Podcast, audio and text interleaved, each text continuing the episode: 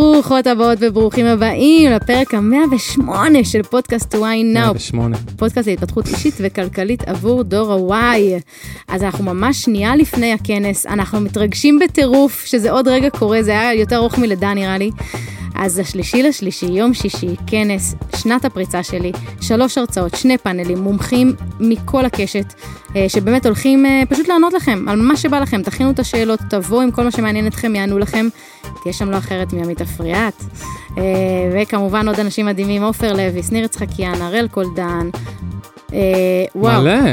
תקריא לי עוד, תקריא לי עוד. אה, אריאל הלוי, רועי גולן, עידו נוימן. עידו נוימן. מלא אנשים. באמת, אין, אין לנו אפילו מילים להגיד כמה אנשים מדהימים הולכים להיות שם. צריך לעשות פרק על זה. אה, פרק רק על האנשים המדהימים, כי באמת לא פחות ממדהימים. אה, אז היום אנחנו הולכים לראיין את ימית אפרת, ואנחנו כבר נציג אותה, אבל לפני שנצלול פנימה, חשוב שתכירו את דני גל, האיש באולפן שגורם לנו להרגיש בנוח באולפן, דניאל גל, שלום, המפיק שלנו, שלום. תודה. אני רותם גולן, מאמנת אישית ועסקית, מרצה להתפתחות אישית וכלכלית, וכאן לצידי שי ביבס. שלום, אני שי, בן 30, אנליסט בחברת הייטק, משקיע, מרצה על התנהלות כלכלית, אה, גר בפריפריה של המרכז, לך לעזאזל. בעלים לכלב, אוהד הפועל. שטויות. אה, טוב, אז ימית אפריאט כאן איתנו ואנחנו מתרגשים. ימית היא יועצת פיננסית מומחית למשכנתאות, ממייסדי התאחדות יועצי המשכנתאות, זו שדואגת לנו מאחורי הקלעים, אתם אפילו לא יודעים, נוגעת אתם בכל לא בית. בישראל. אה, אז ימית, ברוכה הבאה.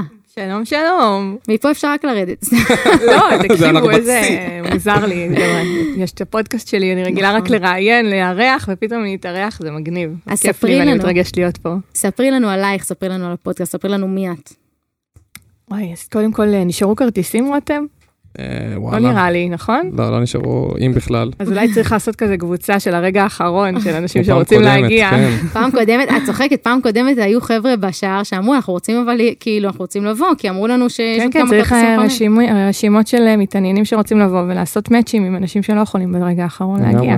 סטארט-אפ, היא עלתה פה על סטארט-אפ, צריך לעשות לזה איזה וואטסאפ מגניב. אנחנו נעשה. כן, כמו dating. שימו למטה. בלינק, תסתכלו, יהיה לכם. טוב, אז כיף להיות פה. אז כמו שהצגת אותי, אני עמית, ואני עוסקת באמת בייעוץ פיננסי, אה, בעיקר בדגש על משכנתאות. אה, אין עסקה, אין עסקה שמגובה בקירות שאנחנו לא יכולים אה, להוציא לפועל. מהכל, מכל המישורים, מכל הגילאים, בכל מקום בארץ, ואני מתה על זה, רותם, אני מתה על זה. באמת, כאילו, להביא את האנשים למקום הזה. שיש להם בין אם זה הבית אה, למגורים, את העוגן, ובין אם זה בית להשקעה, שזה ההתחלה שלהם אה, בפן הכלכלי, שאפשר רק להמריא משם, זה נותן לי סיפוק אדיר. אז קודם כל זה כיף ורואים לך את זה בעיניים, ותמיד כשאני רואה אותך, אתם לא יודעים, אבל תמיד כשאני רואה את ימית, אני אומרת לה, תשמעי, אני פשוט עפה עלייך. באמת, זה שיש לה מין ברק בעיניים כשהיא עושה את מה שהיא עושה, וזה נשמע כל כך משעמם, אני מצטערת, באמת, יועצת משכנתאות, ופיננסית. אז את לא מבינה כמה זה לא משעמם. אתה מבין איזה את מדהימה? לא מבינה, זה אה, כאילו כל משפחה או כל אדם שמגיע זה עולם ומלואו. לגמרי. ואת לומדת דרכם, ואת פתאום, אין תיק דומה, רותם, אין תיק דומה, אני שמונה שנים בתחום, אין לי יום אחד שיש לי תיק דומה, אין תמיל דומה, אין צרכים דומים, כל הזמן יש אתגרים, כל הזמן, ואני חולה על אתגרים, אני חולה על זה שאני צריכה פתאום, רגע, בעיה. אני יושבת וככה משתיקה את הטלפון ומתחילה לעשות חשיבה ואסטרטגיה ואיך אני מגישה ואיך נכון ופה וזה מדהים. זה מדהים. הרבה פעמים אנשים חושבים שי שזה כאילו, טוב בוא נבנה לך הרכב, נשים לך שליש בפריים, נשים לך שליש בקבוע, יאללה נגיש לך לבנק, נציג לך את התנאים הכי טובים שאפשר. נכון. וואו, זה כל כך לא זה ייעוץ משכנתה, זה מה כל זה? כך הרבה הרבה מעבר. ייעוץ משכנתה, קודם כל זה רגע לקחת את אותו אדם שצריך, ולהבין את הצרכים האמיתיים שלו, מה המטרות שלו. זה כמו שזה תוכנית עסקית, בין אם זה למגורים או בין אם זה להשקעה, תוכנית, תוכנית כלכלית. זה הולך ללוות אותם לרוב הרבה שנים, אני אפילו לא אומרת 30 כי זה לא, לא באמת הולך ל-30 שנה לרוב, בטח לא אנשים צעירים, הממוצע הוא 7 שנים, וואלה. כן? אבל זה, זה תוכנית ו- וזה צריך להתאים היום וצריך לראות את תרחישי סיכון ומה קורה אם הריבית עולה כמו שעכשיו אנחנו חווים ומה קורה אם יש פיטורים ומה קורה עם אה, כל מיני תרחישים שצריכים לראות ולהתאים למשפחה כמו שהולכים לחייט לתפור חליפה ממש ככה. ו- וזה הרבה הרבה מעבר לשליש שני שליש וזה הרבה מעבר לריבית הכי טובה, הריבית הכי טובה תמיד אני אשיג ללקוחות שלי, תמיד. ואני אומרת להם, זה הדבר האחרון שמטריד אותי, כי זה אני יודעת שבוודאות יהיה, אבל רגע בוא נבנה את זה בצורה אופטימלית, וגם לא כל הלקוחות מגיעים ככה, את יודעת, פיקס, שני שכירים, כל אחד מרוויח 12-15 אלף שקל, והכל ככה חלק. יש הרבה פעמים, זה קורה גם הרבה עם זוגות שזכו במחיר למשתכן, הון עצמי נמוך, הכנסות לא גבוהות במיוחד, יש פה הזדמנות שאסור לפספס, אוקיי, אין, אין מבחינתי לא. אני אהפוך את העולם ויהיה. היה לי אחד, תקשיבו, היה לי בן אדם שהגיע אליי מובטל עם מחיר למשתכן בראש העין, אין ערבים, אין כלום. סידרתי לו עבודה. בוא אליי, אני צריכה תלוש. לא, סידרתי לו עבודה אמיתית. בחברת לוגיסטיקה, אמרתי לו, עכשיו הוא מנהל, אמרתי לו, אתה הולך לעבוד כאחרון הפועלים באריזות, אתה חייב לעבוד, אתה לא מפספס את הזכייה הזאת. אז את מבינה שזה לא שליש, שני שליש? וואי. את מבינה שזה הרבה הרבה מעבר זה לזה? הסודוקו, זה, זה פתרון בעיות, אין- פתרון אתגרים. הבן אדם זכה בדירה ב-700 אלף שקל ששווה מיליון 700, שתבינו. והוא היה מפספס את זה אם הוא לא היה מגיע לבן אדם הנכון, כי. פשוט לא עבד. נכון. ואין ערבים, אין שום דבר, שום גיבוי, שום. כלום. כי בן אדם אחר היה אומר לו, אז תל... כאילו אין לי מה לעשות איתך, חכה שתעבוד, תבוא תחכה- שלושה חודשים. אני סידרתי לבן אדם עבודה. מטורף. מטורף. ואגב, זו התשוקה. צדדי, לסדר ג'וב עבודות. מאסטר, תגבי עוד ריבית. לאלה שלא עובדים. וצריכים משכנתה, כן, אה? לא, זו התשוקה שאמרתי לך, שיש לה בעיניים, זה הורס את הבריאות, זה באמת תענוג גדול לראות את זה. והיינו שמחים לשאול אותך, בטח בתקופה הזו, איך מתמודדים עם הטירוף הזה של עליות הריבית, למה זה קורה, מה לדעתך ומניסיונך, כמה זה עוד עתיד לקרות, ברור לנו שזה רק אה, השערות כן. וספקולציות, אבל מה, מה את חושבת כרגע? תראו, קודם כל העליות מטורפות. אה, משקי הבית חווים אה, התייקרות בהחזרים החודשיים שלהם רק על המשכנתה, סדר גודל של כבר 1,000-1,200 שקלים, על משכנתה ממוצעת של מיליון שקל בערך, ועוד יש הלוואות נוספות, לרוב יש הלוואה על רכב גם, ויש עוד הלוואה, אולי לקחו קרן השתלמות וכל מיני מינופים שעשו, אז זה לא מסתיים רק במשכנתה. מה שאני כן יכולה לומר, ומניסיון באמת של אה, מאות לקוחות שליוויתי, זה קצת קשה, זה קצת דוחק, אבל אף אחד לא מגיע לידי קושי שלא עומדים בתשלומים, אוקיי? זה לפחות מה שמגיע לפתחי, וכן אני גם מדברת עם מנהלים מאוד מאוד בכירים בבנקים שאומרים, אנחנו לא מקבלים פניות על uh, דיפולטים, כאילו לא מגיעים ל- לרמה שלא עומדים בתשלומים וחוזר להם המשכנתאות, שזה ממש מרגיע ומשמח לשמוע. הם גם מעמידים לרשותם המון פתרונות, הבנקים הם באמת לא אדישים לזה. אומרים, אוקיי, אנחנו, חלק מהבנקים מאפשרים לפרוס עכשיו את המרכיב של הפריים לתקופה ארוכה יותר, בהנחה ו- ויש ממה. נגיד הפריים עומד על 20 שנה, הם יכולים לפרוס ל-30 מבלי לפגוע להם בריבית, שזה מדהים, זה לא היה אף פעם וואו. דבר כזה. יפה. להפך, היו מנצלים את זה, אומרים, אוקיי, אתה רוצה? יש לך פריים מינוס חצי, בוא עכשיו יהיה לך פריים פלוס חצי. כן. אז זה לא ה- קורה עכשיו. אה, בדגש על אה, שני בנקים, אחד שאמר שהם עושים את זה באופן פרטני, אני לא, עדיף לא להזכיר עכשיו את השמות. אה, יש את האפשרות אה, להקפיא. עוד פעם, זה דברים שהם קיצון, באמת, אם יש בעיה אמיתית ועומד לחזור לך התשלום, ורק אז להפעיל את הפתרון הזה, אז יש אפשרות להקפיא את התשלומים, אפילו לתקופה מאוד מאוד ארוכה. אז גם זה, אם יש מישהו שבאמת אה, נקלע לסיטואציה שהוא הפסיק בדיוק לעבוד ובדיוק ההחזר גם עלה, יש פתרונות. כמובן, אפשר גם לקחת את המשכנתה עכשיו ולעשות חישוב מסלול מחדש על כולה. נגיד היא תקופה של 15 שנה, פתאום אפשר לפרוס ל-30, אבל צריך לראות שזה באמת משתלם, כי אם סביבת הריבית עכשיו הרבה יותר גבוהה, ואתה פורס משכנתה של 15 שנה בריביות נמוכות ל-30 בריביות גבוהות, אתה יכול לעשות גם נזק ואולי אפילו לא להוריד את ההחזר החודשי כמעט. כן. אז צריך לבדוק את זה היטב. והדבר שאני תמיד תמיד מציעה לעשות, לפני כל הפתרונות, תקציב. אוקיי? לפתוח קובץ של תקציב, להזין את כל ההוצאות של משק הבית, ממש ברמת הוולט, ברמת הקפה ומאפה, ברמ... הכל הכל, שקל לשקל חברים, מהמם. אל מול ההכנסה, להגיד אוקיי, יש לנו מינוס אלף, יש לנו מינוס 500, כמה שלא יהיה, בואו נראה מאיפה אנחנו מורידים בשביל להתאזן. וזה לפני כל הפתרונות האחרים. אם לא עשיתם את זה וישר ניגשתם לפתרונות, אתם עצלנים ואתם עושים נזק כלכלי. דבר ראשון, תקציב. זה הכי הכי חשוב, והיום גם בגלל באמת הריביות הגבוהות והמחירים הגבוהים של הנדל"ן, כמעט כל בן אדם שמגיע אליי, אני, אני, שלוקח משכנתה, אני אומרת לו לעשות את זה. כי כשאני שומעת בשיחה ככה שהכל צפוף, והיום זה נהיה יותר רווח שהכל נכון. צפוף מאשר לפני שנה.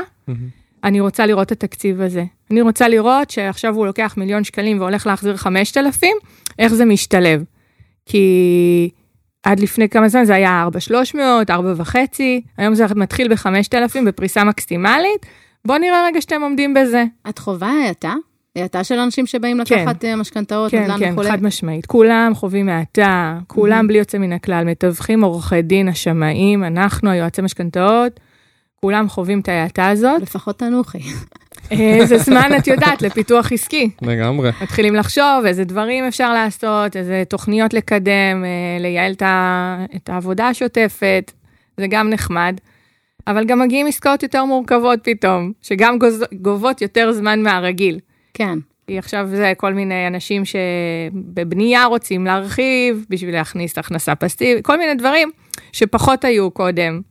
אני אשמח לשאול אותך, יצירתיים. ברשותך. כן. כמובן, שוב, אין האמור מעיד על שום ייעוץ או בלה בלה כן, כל בלה. הדיסקליימרים, כן. כן, אבל אנחנו באמת שואלים אותנו, את שי ואותי, ופונים אלינו בפרטי, ומה אתם חושבים, והאם זה זמן טוב לקנות נדל"ן, ומה זה אומר על המשכנתאות, והאם לדעתכם עוד יהיו ריביות, מן הסתם, אף אחד לא יכול לדעת, הכל ספקולטיבי, אבל מה את, אחד, מה- מהידע שלך מול הבנקים, ואת מכירה הרבה חבר'ה בעולמות האלה, מה עוד עתיד לקרות בתקופה הזו לדעתך?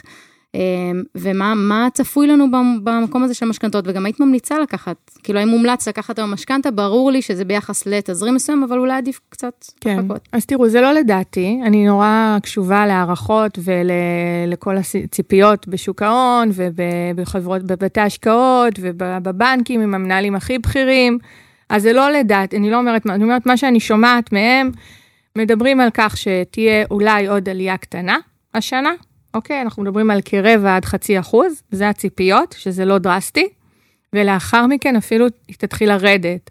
יש שאומרים שאפילו ב-23 כבר היא תתחיל לרדת, יש שאומרים שבתחילת 24, אבל אנחנו כן מדברים על איזושהי התמתנות בזמן הלא רחוק, לא עוד חמש שנים מהיום.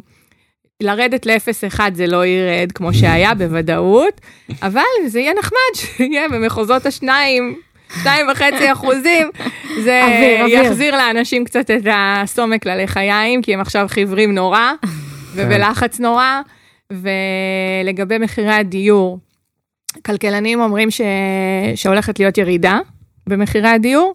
יחד עם זאת, הבכירים בבנקים, ולזה אני כן מאוד מתחברת לדעה הזאת, אני חושבת שזה יותר הגיוני, לא תהיה ירידה, כי הביקושים הם יותר גדולים מה... בעצם מההיצע.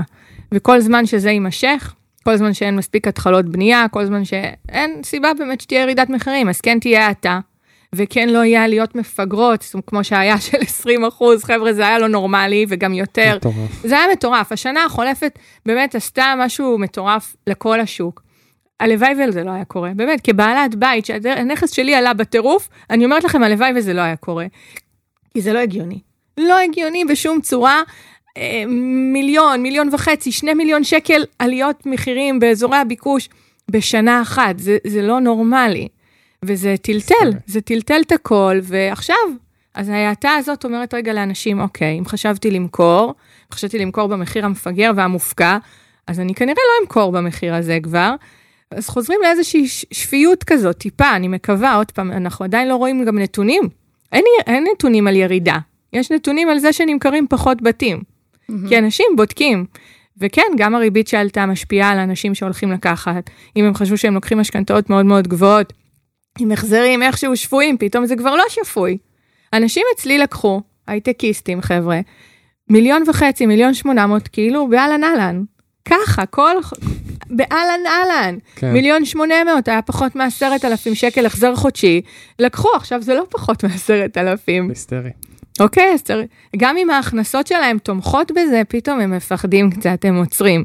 ואני שמחה על כך. אני כן. שמחה שהם עוצרים ומפחדים, כי זה באמת היה מסוכן. אני הייתי יושבת עם אותם זוגות שהייתי רואה הכנסות מאוד מאוד גבוהות, והייתי חופרת להבין מה היכולות של ההורים, לסייע, לתת גב במקרה הצורך. וכשהייתי רואה שיש, אז הייתי נכנסת לזה איתם בליווי הרבה יותר רגועה. אבל כשהייתי רואה שאין, הייתי מה זה מרימה דגלים ו- ומנפנפת בתמרורי האזהרה. חלקם הקשיבו ולא לקחו, חלקם לא. וליוויתי כמובן, כי אני יכולה למזער את הסיכון והכל, אבל זה מפחיד, נכון, מפחיד מאוד. נכון, ובאמת כאילו, אם...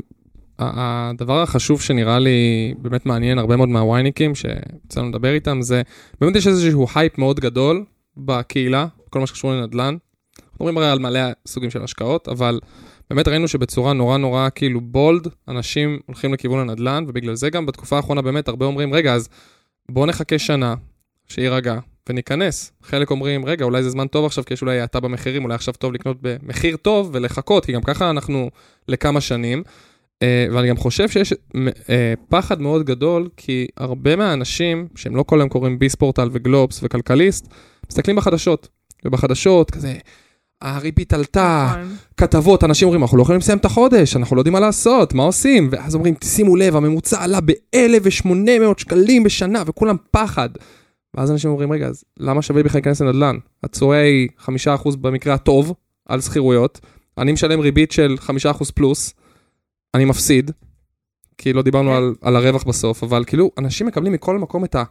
וואו, נכון? את הפאניקה זמן. הזאת, את הלחץ הזה. אז דבר ראשון, אני ממליצה לא לראות חדשות. זה עושה חיים. תודה. זה אל עושה תסתכלו חיים. בפוש בוויינט. זה עושה חיים הרבה הרבה הרבה יותר טובים לא לראות חדשות, באמת, תאמצו את זה, אתם תהיו הרבה יותר מאושרים.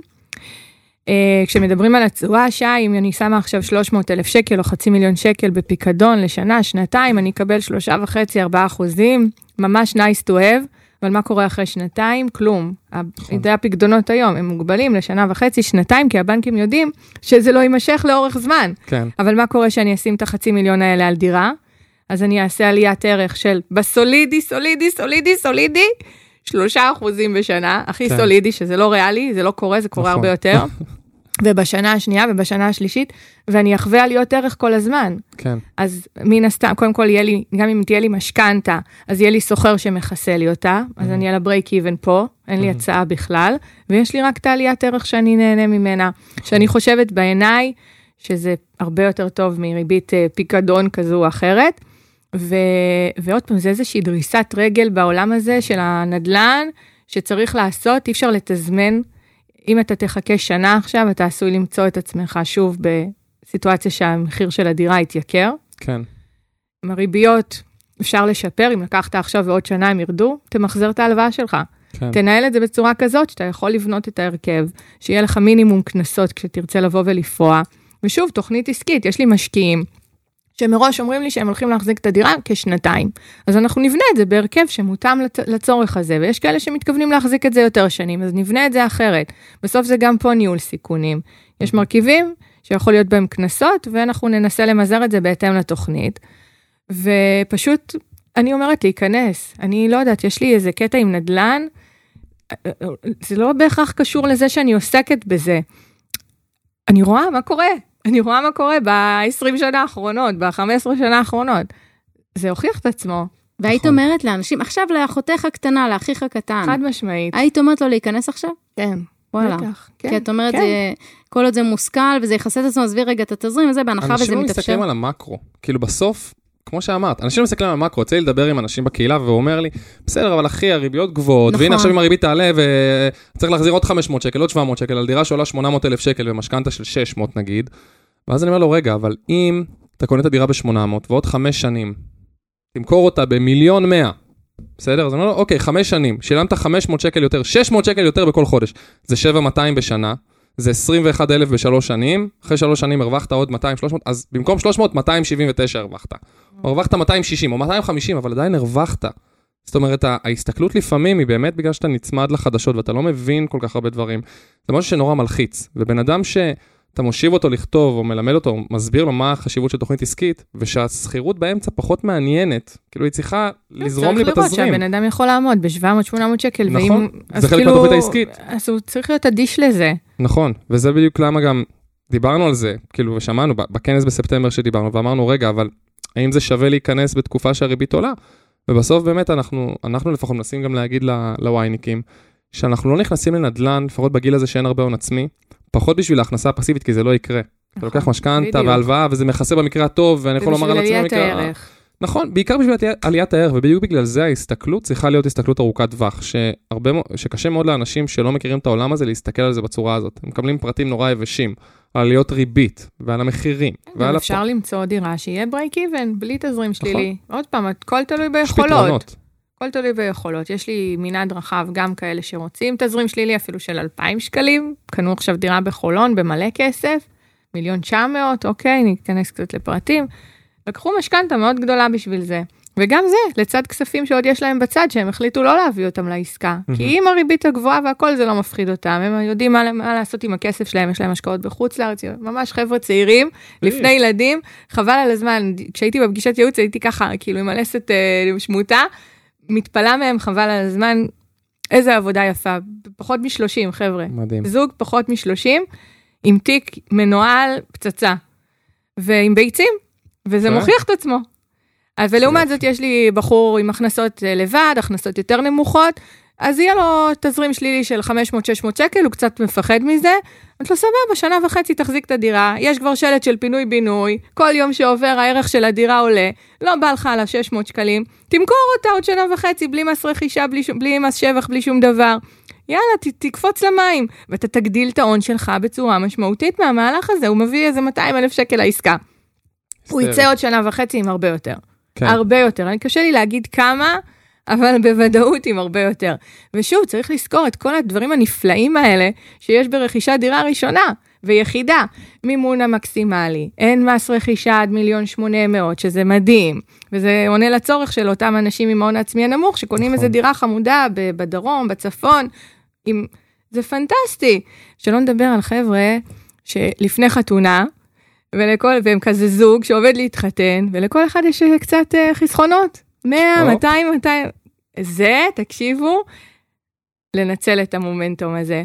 לבוא, לקנות שתי דירות, בלי מס רכישה, כן, כן. בדיוק, לא, כי, בדיוק דיברנו על זה, כי, כי זו, התחתנו הרי השנה, רותם התחתנה במאי, אני ביוני. ו- אין, הוא הכל מעתיק ממני, תאמיני הכל, לי. הכל. לא איך שהוא. הציע לה, אני כאילו יום אחרי זה הזמנתי כניסה לבודפסט ואמרתי לה, אני צריך להציע לשיר. תאמיני לי. אותה טבעת, אותה הכל. וואי, אותו וואי. מחיר, עשינו גם חצי מחיר, אז בכלל גם חסכנו, יצאנו כלכליים. טוב שלא אה. התחתנתם באותו אולם, וזהו. תאמיני לי, גם זה, עוד שנייה היינו שם. רק ששיר לא תעשה ביטוח על הטבעת, תראה כמה היא עולה. אמ, אבל בקיצור, לגמרי, זו היה זו הייתה האסטרטגיה שלי עם שיר, כאילו עם אשתי. בוא נעשה? הסכם המון? שתי דירות כל אחד. דירות בחו"ל, חיסכון בצד, יאללה בלאגן, התחתנו, עשינו. הסכם המון. כן, לא, גם וזהו. אנחנו, לעשות בעצם, מדהים. לנצל את זה שאתם עוד לא נשואים, אה, אה, ובעצם מה שאפשר. אז בעצם, וזה כמובן גם על פי חוק, ואנשים גם לא לא יודעים. בסוף כלומר, כל המשחקי מיסוי, מי שיודע ל- להתנהל בתוך זה, יש שם כסף מאוד גדול. נכון. ממש, אפשרות לחסוך המון המון כסף. היינו שמחים לשאול אותך, כי גם אני, את יודעת, אנחנו מדברים על זה הרבה עם חרדה כלכלית, אני לא ידעתי את הדברים האלו, אני לא דיברתי את השפה הזו, עד שבאמת התחלנו לראיין פה אנשים, והכרנו, שי ואני, את כל התחום הזה. אני את הכלכלי, הוא את ההתפתחות האישית, בעצם תודעה, ליהנות ממה שיש, תודעת שפע וכל הדברים שאנחנו מדברים עליהם.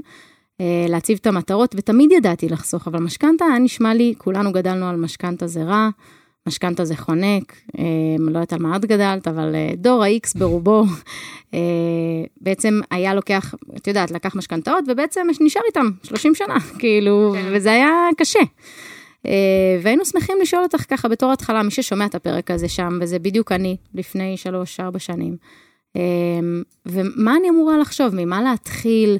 כשאני שומעת את כל הריביות האלה עולות, ואת אומרת, אוקיי, הטיפ הראשון לא לשמוע את החדשות, מה הטיפ השני, השלישי והרביעי, שאני יכולה בכלל להתקרב לעולם הזה של משכנתאות, דירות, לאפשר לעצמי בכלל לחשוב ככה.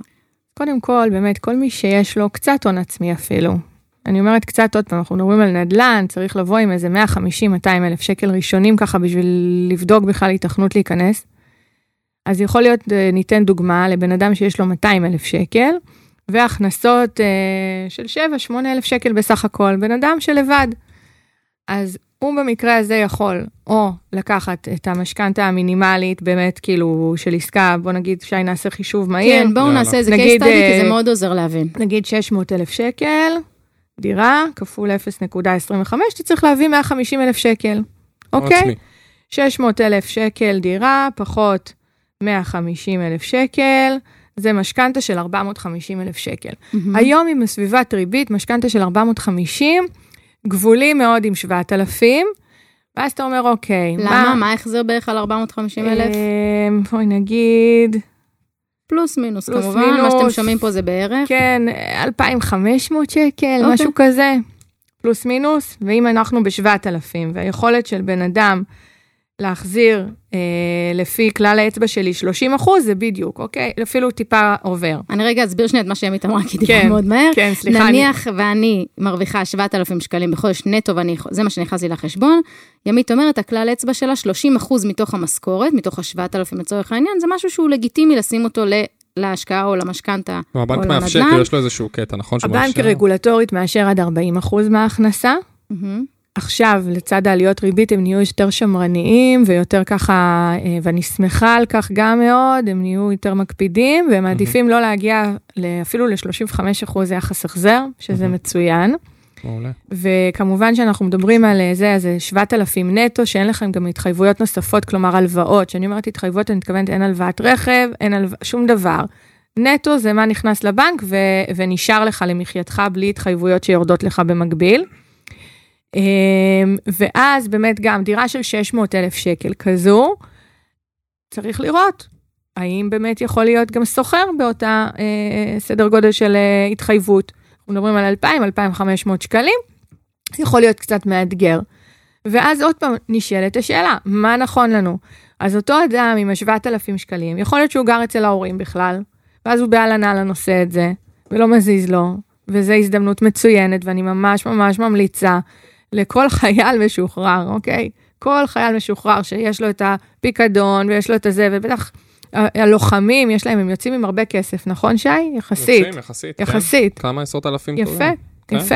והם הולכים לעבוד שנה, חוסכים, עדיין גרים אצל ההורים, באמת, יש להם אפשרויות נרחבות, במקום לבזבז את הכסף הזה בבילויים, בברים, לחשוב על העתיד שלהם הכלכלי, ולעשות את הדריסת רגל הראשונה הזו. והיה, ויש לי גם כאלה המון חבר'ה צעירים, שרואים איזושהי הזדמנות וההורים שלהם תומכים בהם ומאמינים בצורך הזה וככה באמת מבינים את החשיבות, אז הם גם יכולים להיכנס ערבים. מה המשמעות, רותם ושי, של ערב? משמעות זה שבודקים את ההורים, מהמם. בודקים את ההכנסות שלהם, את ההתחייבויות, ואומרים, אוקיי, נגיד ההורים מרוויחים 20 אלף שקל בחודש, חוצים את זה בשניים, זאת אומרת שהם יכולים לתמוך ב-10,000 שקלים בבקשה, ואז ה-10,000 מצטרפים ל-7,000 של אותו אדם שקונה את הדירה, ואפשר לקחת משכנתה יותר גדולה, או אה, עם אה, אה, יותר גדולה מבחינת, אה, עוד פעם, צריך להביא גם הון עצמי יותר גדול בשביל, אם דיברנו על לקחת משכנתה יותר 150 אלף, כן. אתה עדיין מוגבל ל-600 אלף, אבל עם החזר חודשי, אולי שיוכל אה, להיות עם נגיסה יותר מהירה מהקרן, אולי עם פחות מרכיבי סיכון, כל מיני דברים. שהבנק יקבל אותך יותר בזרועות פתוחות מאשר כזה טיפה מתחנן כי אתה בא על הגבול של הדברים. אז גם פה אני רואה הרבה הורים שנרתמים, הרבה הורים שגם אומרים יאללה, אני מביא לך עוד 100, עוד 200 אלף שקל לפעמים, אוקיי, תלוי נורא ביכולות ובכל, אה, אתה יודע, מבנה משפחתי, אבל זה גם משהו שאני רואה הרבה. ועוד פעם, בסוף אותו אדם נכנס למרוץ הזה, ואין, זה מקדם בצורה מטורפת. אוקיי, אז קודם כן. כל אנחנו, אנחנו מסכימים היידה. מאוד, שזה באמת אה, הדברים האלו, אני חושבת שזה גם עשה שכל רגע לשמוע את הסימולציה של בן אדם שמרוויח את ה-7,000, 8,000, והוא באמת יכול לשים 2,500 בצד, ואגב, אל תשכחו, כמו שעמית אמרה, שהסוחר בינתיים שאתה מכניס לדירה ישלם 2,000 לצורך העניין, או 2,100 בערך על דירה בסדר גודל כזה, כלומר עדיין ההחזר, התזרים השלילי הזה, אז של מינוס 500, כמו שציינת מקודם, מינוס 600, אם אפשר לעמוד בזה, אז כמובן זה מומלץ. אתם יודעים, נהיה מאוד uh, טרנדי עכשיו, uh, לקחת גם ליווי משקיעים, שזה אחלה דבר, למה? כי באמת, לך הכל. כן, אתה לוקח בן אדם שאתה אומר לו, יש לי תקציב של 600, ואני רוצה הכנסה משכירות של 2,000, 2,100, תן לו לשבור את הראש, שימצא לך את זה. כן. וזה, המלווים הטובים והוותיקים שמכירים ועושים את החקר שוק כמו שצריך, כי יש פה עבודת רגליים מטורפת שצריך לעשות בשביל למצוא דירה טובה, הם ידעו לתת אה, לרוב את הדבר הזה, וגם לייעץ, אוקיי, תעשה שיפוץ קטן, קל, 15,000 אפילו, 20,000, קוסמטי, מקפיץ לך את הדירה, מעלה קצת את הערך שלה על פני המתחרים שלך בסביבה, כל מיני דברים שהוא ידע להכווין ולייעץ, ובאמת ל- לעשות את העסקה הזאת כמו שצריך. אז גם לקחת בחשבון כמובן, שאמרנו 150 אלף שקל, יש הרבה הוצאות נלוות. נכון. אז המלווה הזה יכול לקחת כמה עשרות אלפי שקלים, והיועץ משכנתה עוד כמה אלפים, והעורך דין. אז גם פה לראות שבאמת מתוך עוד איזה- ה-150, לא נגסת עכשיו באיזה 40-50 אלף שקל רק לזה, אלא שיש לך אותם גם בנוסף. עוד פעם, זה קצת מאתגר לחבר'ה הצעירים, אבל להיות uh, ערוכים לזה. נכון. להגיד, אוקיי, עכשיו יש לי 150, אז אני להצעות נלוות צריך עוד 40, אז אני אעבוד עוד 4-5 חודשים, יתגרזן, כן. והנה יש לי עוד את ה-40. אז פשוט רק צריך לה, להכיר את, ה, את המספרים. שוב, גם אקסל, כן, זה עושה שכל. כן, כן, אז סדר את אנחנו, הכל. אז אנחנו נשמח לשאול אותך לסיום. אמ, באמת אנחנו חושבים, אם אתם עוד לא שמעתם בכל עשרת הפרקים הקודמים, אז ימית אפריאט גם כמובן הולכת להיות בכנס, מומחית שאנחנו באמת מחזיקים ממנה ברמות, לומדים ממנה, שואלים אותה. מתייעצים איתה. בפרטי, גם, באמת. כמו שאתם שומעים, באמת, אישה פשוט מדהימה, שבאמת אכפת לה. אשכרה עם תשוקה למשכנתה, זה, זה נדיר, לא מוצאים כל יום. רק תייצר משכנתאות. אה, אז באמת, אה, גם ימית כמובן תהיה, והיינו שמחים לשאול אותך, עכשיו תחשבי שמגיעים אלייך צעירים וגם פונים אלייך המון צעירים. אה, מה באמת הטיפ שלך שהיית רוצה לתת הלאה, זה לא חייב להיות בהכרח במשכנתה, כן? אבל הטיפ שלך שהיית אומרת, בואנה, אם אני הייתי פוגשת את עצמי שלפני 10-15 שנה, הייתי אומרת לעצמי לעשות 1, 2, 3. הכל מתחיל ונגמר בתכנון. אוקיי? להגדיר מה אנחנו רוצים. כמו שזה יכול להיות, עכשיו השתחררתי מהצבא ואני רוצה עוד שנה וחצי לקנות דירה. אוקיי, איזה צעדים אני צריך לעשות? כמה כסף אני צריך כהון עצמי? כמה הכנסה אני צריך שיהיה לי להציג לבנק? מה, איזה פעולות אני צריך לעשות? תכנון, אוקיי? Mhm. תכנון זה המפתח לכל דבר. פשוט לתכנן את הדברים, לשים את המספרים באקסל, להגיד אוקיי, אה, כמו שעכשיו, רגע לפני כן דיברנו על זה, הון עצמי והוצאות נלוות, לקחת אותם בחשבון, אם צריך לגייס את ההורים, קצת עזרה. פרט חשוב, שאולי הרבה אנשים לא יודעים, ביטוח חיים גם מאוד מאוד קריטי, אוקיי? לוודא שכשנכנסים לתהליך הזה, אין בעיה לעשות פוליסת ביטוח, כי אם יש, אז זה יכול להוות בעיה. אה, לצערי, גם את זה נפגשתי לאחרונה, מישהי שיש לה חצי מיליון שקל, רוצה לקנות דירה, אבל היא לא יכולה לעשות פוליסה. ושום דבר אה, לא מהפתרונות שקיימים, לא, לא עונה לה על הצורך, אז זה ממש מבאס. אז הפניתי, הפניתי אותה להשקעות מעבר לים בשלב הזה.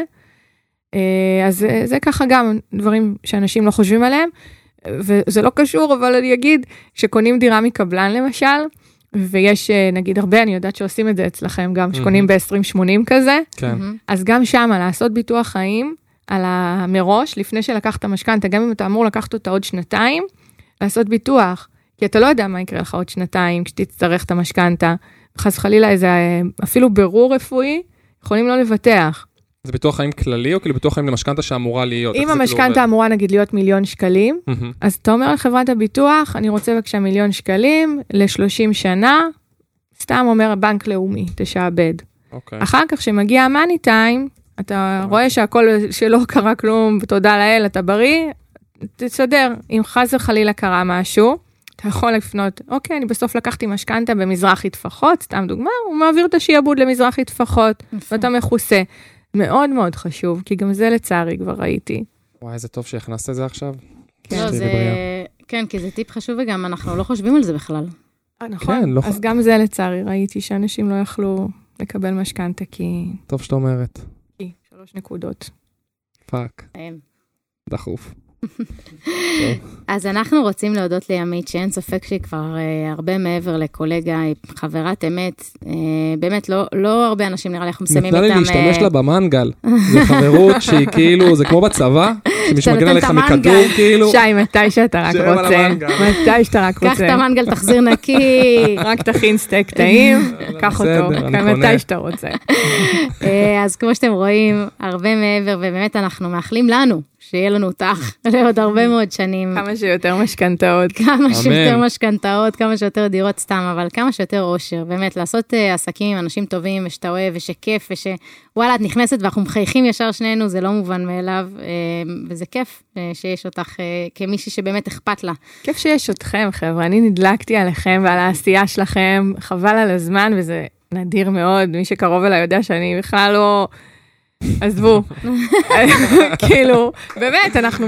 אני מוצפת, ואני נדלקתי עליכם ועל העשייה, ואני רואה בה חשיבות עליונה בכל הנושא הזה שבעצם ההתפתחות האישית שעוזרת להיות בפן הכלכלי טובים יותר ולהגיע להישגים, שאפו ענק, והלוואי וכל בחור, בחורה בני 18 יעברו אצלכם, הלוואי. חיים שלנו, מרגשת. אני עוד שנייה פה עם די, רותם, דמעה. תתאספי אני על לא עצמך. מהר. אז דחוף. תודה, תודה לימית המלכה, שבאמת זכינו. אה, תודה לכם, תודה שבחרתם להקדיש זמן לעצמכם ולהאזין לפודקאסט וואי נאו. תוקיעו את עצמכם על זה שהחלטתם לפתח את עצמכם אישית וכלכלית. אם אהבתם את הפרק, שתפו אותו בבקשה עם אדם אחד שאתם מכירים ואוהבים ואומרים וואלה, הוא חייב לשמוע את ימית. אם לא, קטע מגעיל. קטע מסריח. אז צלמו אותנו, תייגו בסטורי וואי נאו פודקאסט כן ממש עכשיו, או בפייסבוק וואי נאו, כי רק בעזרתכם אנחנו נצליח לגדול ולהיות משמעותיים עבור הדור שלנו ולהגיע יחד לכמה שיותר בני ובנות דור ה Y. אמן, תודעת. אמן. צריך להיות בכנסייה כזה עם כל אלה מאחור, אמן! ותמיד זכרו, וואי נאו, כי אין זמן טוב מעכשיו להתקדם לעבר החיים שאתם באמת רוצים לעצמכם.